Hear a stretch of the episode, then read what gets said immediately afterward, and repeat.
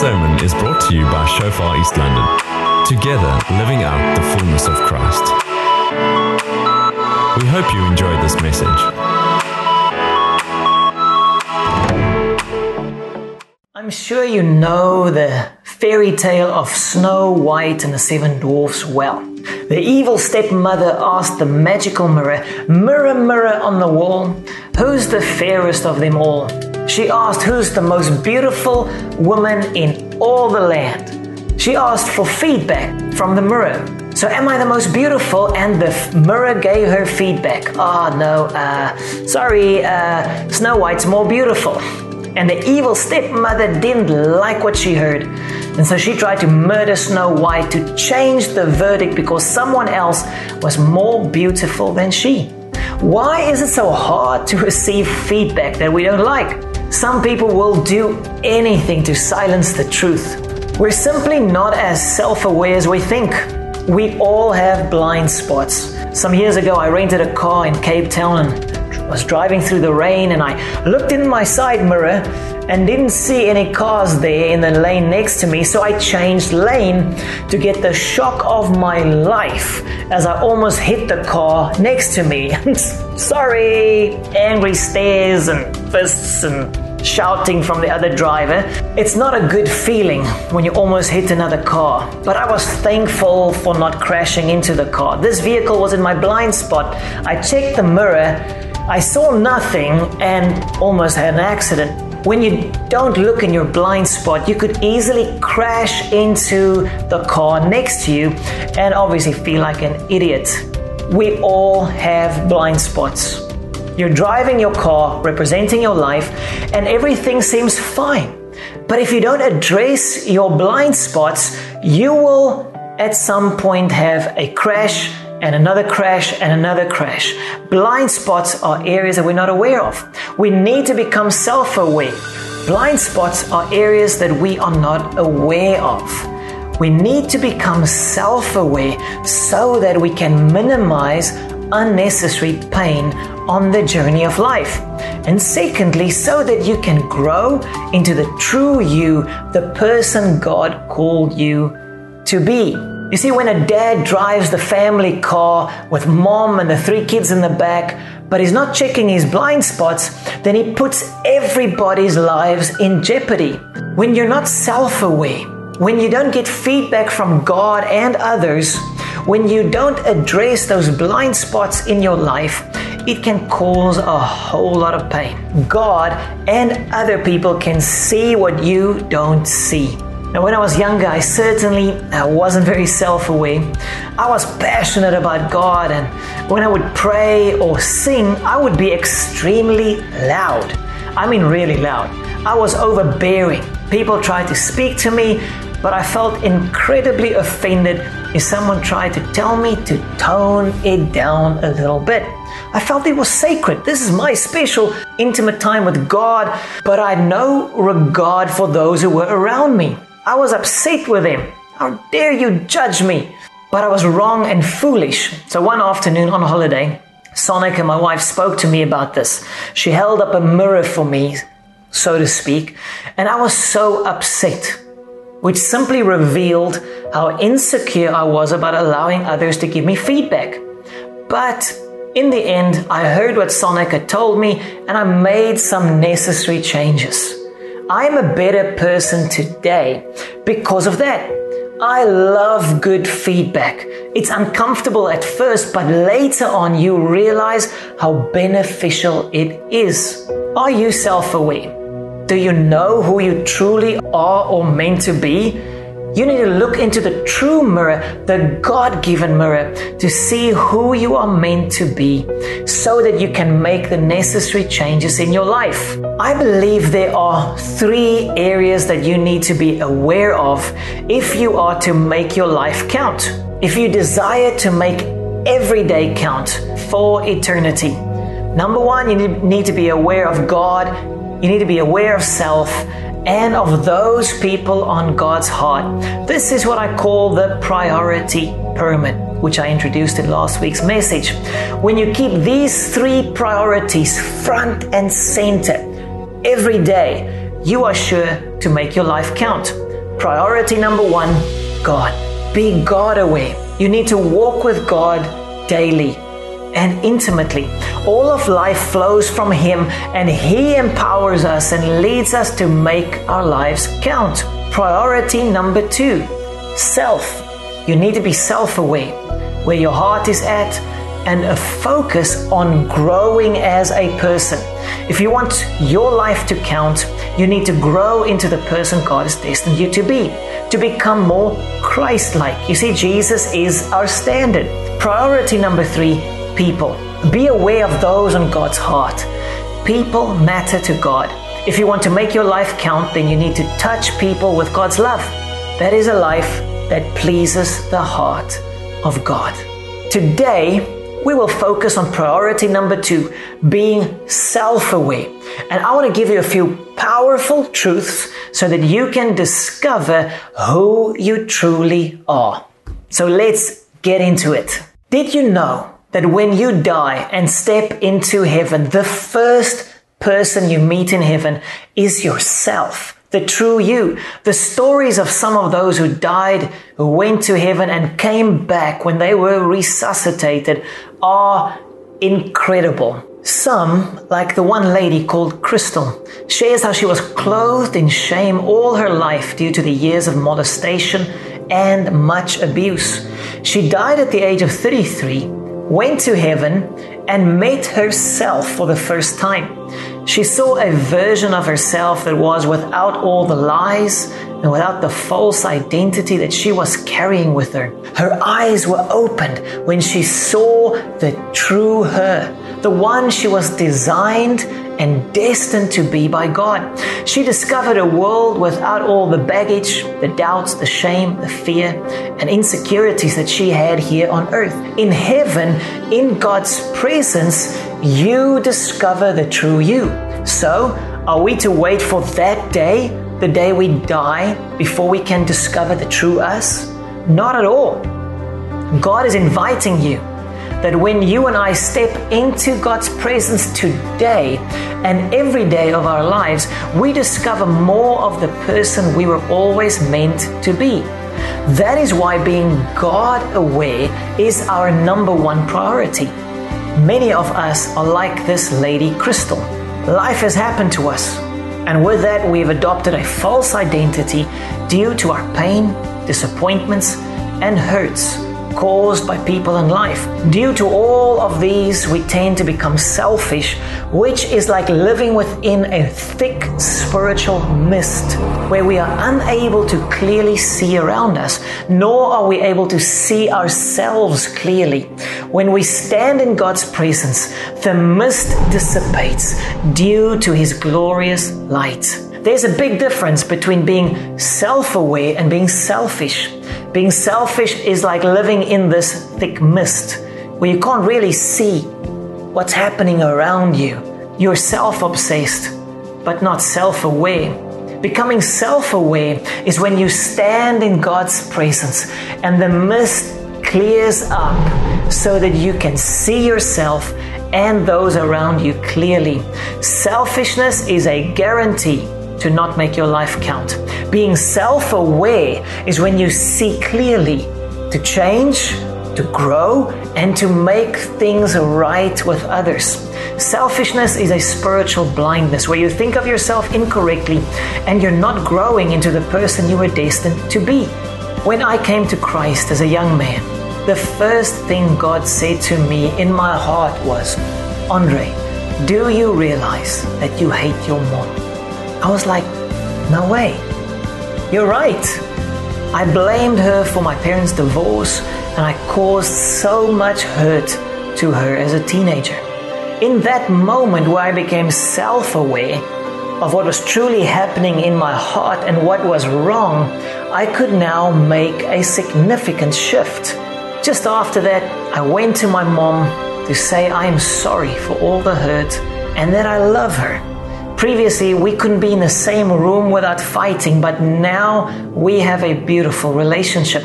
I wasn't self aware until God shone His light on my heart, and that is freedom. The spiritual mist started to clear up as I drew near to God. So, how do you become the true you?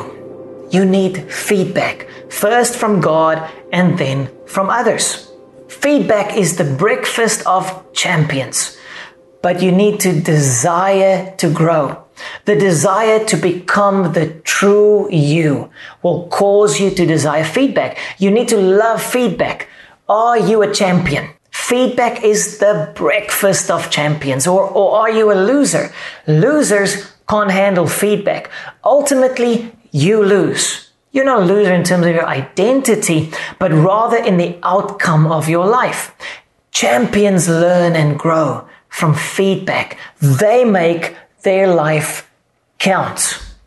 When someone holds up a truth mirror, we tend to not like it. We tend to be incredibly resistant to negative feedback. We will do anything and everything in our ability to find fault with the messenger in many such cases. We want to make the messenger illegitimate because we don't want that message. We say things like, man, you, are just a racist.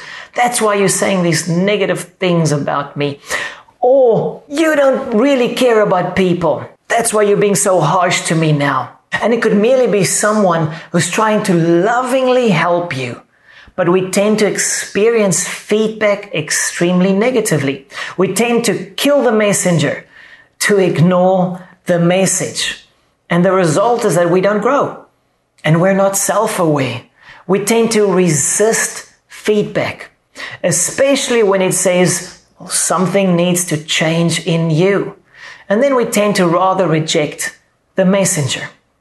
We do like to put up that perfect, untarnished self image that we tend to stick over the truth mirror. These two images are a very good example of this. The one is Zoom calls without video. It reveals the raw, real you. And the other picture where the Zoom call with video tends to be the fake you. The moment video is on us, we make a whole lot of extra effort to look good. Real life definitely doesn't look as perfect as our social media posts. How can we become better at receiving feedback? And how can we grow in this? How can we discover the true us? You need to embrace two mirrors the glory mirror and the truth mirror. The following scripture speaks of this glory mirror. This mirror reveals how you are, reveals who you are in Christ and who you are destined to be. This gives us courage to then look into the truth mirror and of those areas that need to change. You should be looking into the glory mirror most of the time. 2 Corinthians 3 verse 16. Nevertheless, when one turns to the Lord, the veil is taken away. That's the first step. Turn to Jesus. Then, verse 17. Now, the Lord is the Spirit, and where the Spirit of the Lord is, there's liberty. You see, we find freedom in God. Verse 18 But we all with unveiled face, beholding as in a mirror the glory of the Lord, are being transformed into the same image from glory to glory, just as by the Spirit of the Lord. When we look into the glory of the Lord, we also look into a mirror. This is a picture of who we are destined to be, the true self into which we are to be transformed. You and I are to become like Jesus. Transformation is only possible by standing in front of the glory mirror, being God aware as you stand in His presence, and receiving the capacity now to face the truth mirror, revealing to us how we need to change. The glory mirror reveals who you are in Christ and it reveals your future self. God wants to anchor us in Him. He says to you, This is who you are, my daughter, son. I believe in you. This is what I'm seeing. My beloved son, in whom I am well pleased. But there is a journey, a process of change or transformation that's needed. God loves you. He believes in you and He calls you to achieve great things. It's crazy when I think of when I was 19. I was shocking. I was a mess on multiple levels. But God could see my future. He could see who I will become. And that is the power of prophecy. That is the glory mirror. We look into who God is and what Christ has done for us and who He will cause us to become. It is wonderful, it's liberating, and it gives us great confidence. When it comes to facing the truth, then we tackle one thing at a time. We'll never be able to handle the whole deal of how much we need to change. Most of the time, look into the glory mirror. And then a smaller amount of the time, we should look into the truth mirror, the areas where you and I need to change. As when I felt God say to me to sort out my relationship with my mom. The prophetic word gives us true reflection. God calls us into that. This is who you are in Christ confident, fearless, bold, peaceful, a child of God, a Christ like one. It's the same with us as parents with our children. We see potential, we see them with God's eyes of who they could become, and we believe in them. Father God comes to us and says, you are a great leader. You are a world changer, even though you might not feel like that right now. That's who you are in the spirit. But now a process needs to happen, a growth process, a change process, a transformation process. We need this. Now the truth mirror reveals the areas where glory must flow into. The truth mirror reveals the areas where God's glory needs to flood in. You can call it areas of upgrade. You can't change yourself. The truth mirror simply reveals where God's goodness and glory must flood in. So get excited about that. Are you maybe tormented by fear? Well, good news. That's the area where God's peace is going to flow into. Are you maybe insecure and full of doubt? That's where boldness and faith is going to move into. That is God's glory.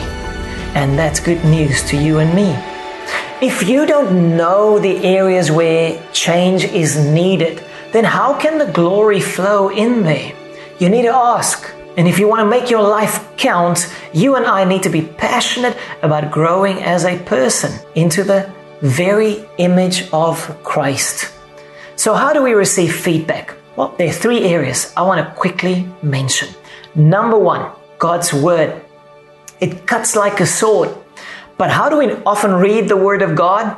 Hmm, I think this bit is for my wife. She really needs to get this but Woman, submit. And we miss the part that says, Husbands, love your wives as Christ loved the church, laying down his life for her. We like the sword to cut others, but we must always cut ourselves first. It's a double edged sword. And we must pray, Lord, let your word cut me. So look into that mirror and let God cleanse you. 2 Timothy 3 says, All scripture is inspired by God and is useful to teach us what is true and to make us realize what is wrong in our lives. It corrects us, ow, when we are wrong and it teaches us to do what is right. God uses it to prepare and equip his people to do every good work. Make your life count by being prepared. The second one, God's Spirit convicts us and is like a fire that burns away those things that's not of God. It's like Jesus who knocks at the door of your heart saying, Hey, I'm watching you. You can't get away with this. This is not good for you. Stop it. It's like a loving father who would speak to his child when they're about to burn their hands on the stove, saying, Don't do it. Don't put your hand there. I experience this when Sonic and I miss one another at times and have some conflict. I would walk off to do my own thing and I would hear the voice of the Spirit say, No, Andre, go and make right with her. You're making her suffer. Go and love her. That is the Holy Spirit. John 16 says, And when He comes, He will convict the world of its sin and of God's righteousness and of the coming judgment. That's the Holy Spirit that convicts us. Thirdly, circumstances or failures can also speak to us. If you won't listen to God or to others, then circumstances will begin to speak to you. Pain speaks powerfully. When other means don't work, then we need to listen to circumstances and ask the right questions. Should I learn from this? Is there something I need to change? Don't do the blame game. Some examples would be if there's a track record of failure upon failure, either relationally, in your marriage, financially, in your work environment, then you might say, Hey, but it's never your fault, it's always someone else's fault. Are you sure? If there's a trend of failure, maybe you need to listen to the feedback and make some changes. Are you allowing people and God to speak into your life? One of the biggest obstacles for making your life count is to be more worried about what people think of you than what God says about you. You need to get your priorities straight. You and I need to be God aware first, self aware second, not selfish, and people aware third. If you get the order wrong, it will inhibit you from doing all that you're called to do. Live for the audience of one, for God, to please Him, then you will be passionate about growing into the image of Christ. Look into His glory and goodness daily, and you will become more like Him. There are many times where we must simply obey God, no matter what has happened in our lives, nor what people think. Be God aware be overwhelmed with all that He is, and then follow Him. There will be disappointments on this life journey. Loved ones will die. We might have some regrets, but if you want to make your life count, you need to hear what Jesus is saying to us. Follow Him. Get up from every disappointment, move beyond every pain or regret or the opinions of man or failures, and follow Him. Be God aware, be heaven aware, and allow the glory of God to flow into every area of your life so that you can become the person you're destined to be. So let's pray. Father, let your glory flow into your people right now. Bring transformation as we become God aware first and self aware second. I pray that each one of us would follow God with everything within us. In Jesus' name. Amen. Thank you for listening. Find more on Shofar East London's podcast channel. Let's do life together.